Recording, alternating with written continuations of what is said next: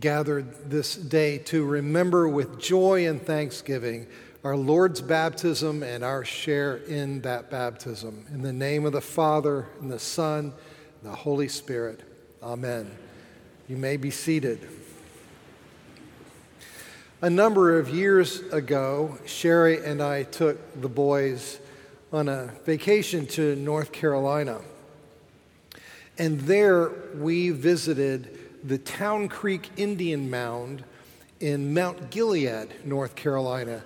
Uh, the Town Creek Indian Mound is in the middle of the Piedmont on the banks of the Little River, north of where it flows into the Pee Dee River.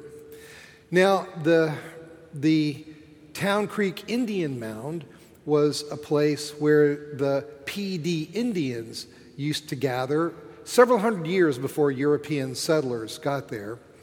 And the Pee Dee Indians would gather every year at the Town Creek, what we came to, you know, what, what archaeologists later came to name as the Town Creek Indian Mound. They would gather for um, a, a busk, B U S K. Every year, the Pee Dee nation or tribe would gather and they would throw away the clothes that they had been wearing all year. All year. Not a bad idea. Scrape themselves with garfish teeth to get the grime off. Now, my brother and I used to fish the canals of Plantation, Florida, where we were raised. We would fish off the Better Boys Bridge. And while I would sit there just watching my bobber sit there. My brother would bring in fish after fish, and he would bring in gar every once in a while. And those suckers have sharp teeth. And I can just imagine trying to get the dirt off of you, scraping yourself with these sharp, sharp teeth. So the P- Dee folks would throw away the clothes they'd been wearing all year, scrape themselves with the teeth of garfish to get off the year's, uh, year's uh, buildup of grime purge their bodies with cathartic medicines, washed themselves in the little river, their annual bath, clean out their homes of a year's buildup of dirt and of invading evil spiritual influences, put on next year's new clothes, and then take embers from the sacred fire back to their own hearths, reminding them of who they were as they called themselves people of one fire. I found myself, even back then, thinking how wonderful it would have been to have been able to talk with folks and, and ask them how they knew they needed things like that. And then to talk with them about how God's Son had come to take all of that onto himself. And so this day, as we contemplate Jesus' baptism, I have two thoughts I'd like to share. Now, Don Caton reminded me that the last time I preached, I had four points, and that's a violation of some rule. So I'm compensating by just having two points today. I was dirty, and he washed me. I was deaf to the Father's voice, and he opened my ears to hear his voice of love. So, first, I was dirty, and he washed me.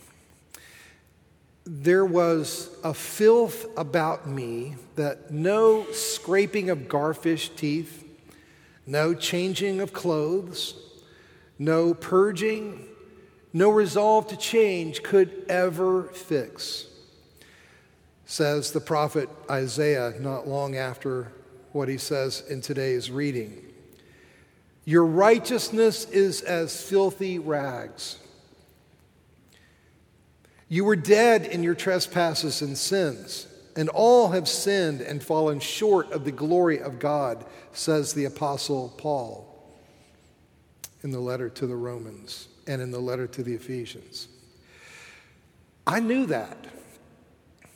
And I knew that when the fire came, the unquenchable fire that Jesus talks about in today's passage, I knew that when that unquenchable fire came, I'd be part of the chaff that would be burned away.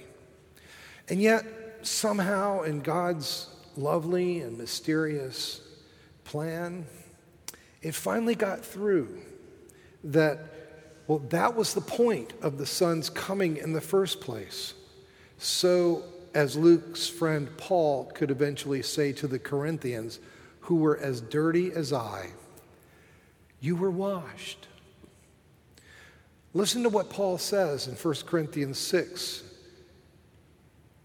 verses 9 through 11. Do you not know that wrongdoers will not inherit the kingdom of God? Do not be deceived.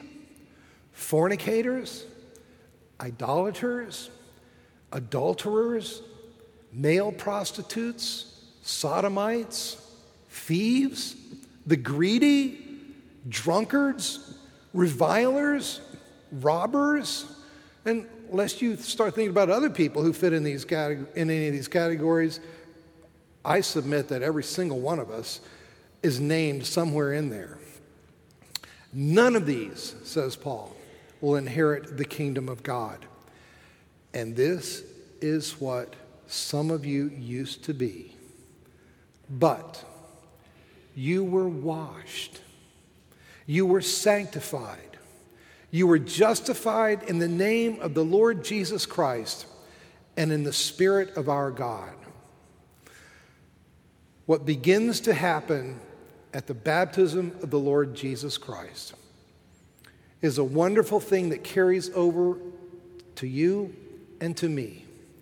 I was dirty, and He washed me. Second point, I was deaf.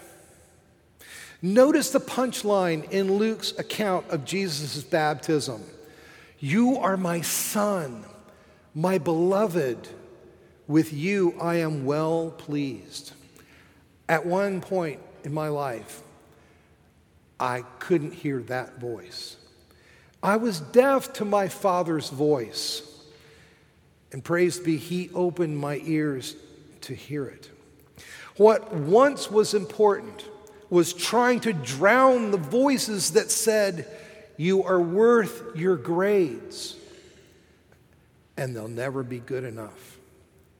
You're worth your ability to please, and you'll never make everybody happy. You're worth your looks, and you know better than that. You're worth your smarts, and there will always be somebody smarter. You're worth your coolness, and you got to be kidding. It was at his baptism that Jesus heard not voices like that, but his Father's voice saying, You are my Son, my beloved. With you I am well pleased. And it was because of that voice that at baptism, said Cyril of Jerusalem in the fourth century, one can officially be called Christian, meaning Christ one, and receive the new name that we all receive Christopher, literally Christ bearer. By virtue of Christ's baptism, and my share in his baptism, I can hear my Father's voice in this song. I will change your name. You shall no longer be called wounded, outcast, lonely, or afraid. I will change your name. Your new name shall be confidence, joyfulness, overcoming one, faithfulness, friend of God, one who seeks my face. Today, we join Josh and Mindy Bales and the rest of their family as they come together and as we come together as their cathedral family to introduce Lucy Lorraine into this world.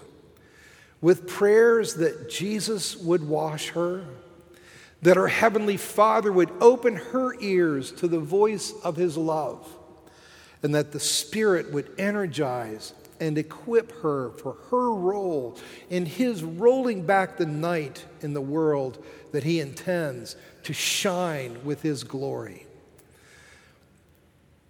And every time you come into this place, you have the opportunity to be renewed in this sense for yourself, for at every one of the doors on the way in, every, at every one of them is water that's been blessed with the prayer that our Heavenly Father would use it for you. so that you may be renewed in your sense that by virtue first of Christ's own baptism and then of your share in his baptism, you too are no longer dirty but clean, no longer deaf but altogether alive to his words of love and confident of the Spirit's power in your life. May it be true for Lucy Lorraine, may it be true for every one of us. That we may keep the covenant that has been made for us in the water and the blood and the resurrection of Jesus' baptism and boldly confess him as Lord and Savior. Amen.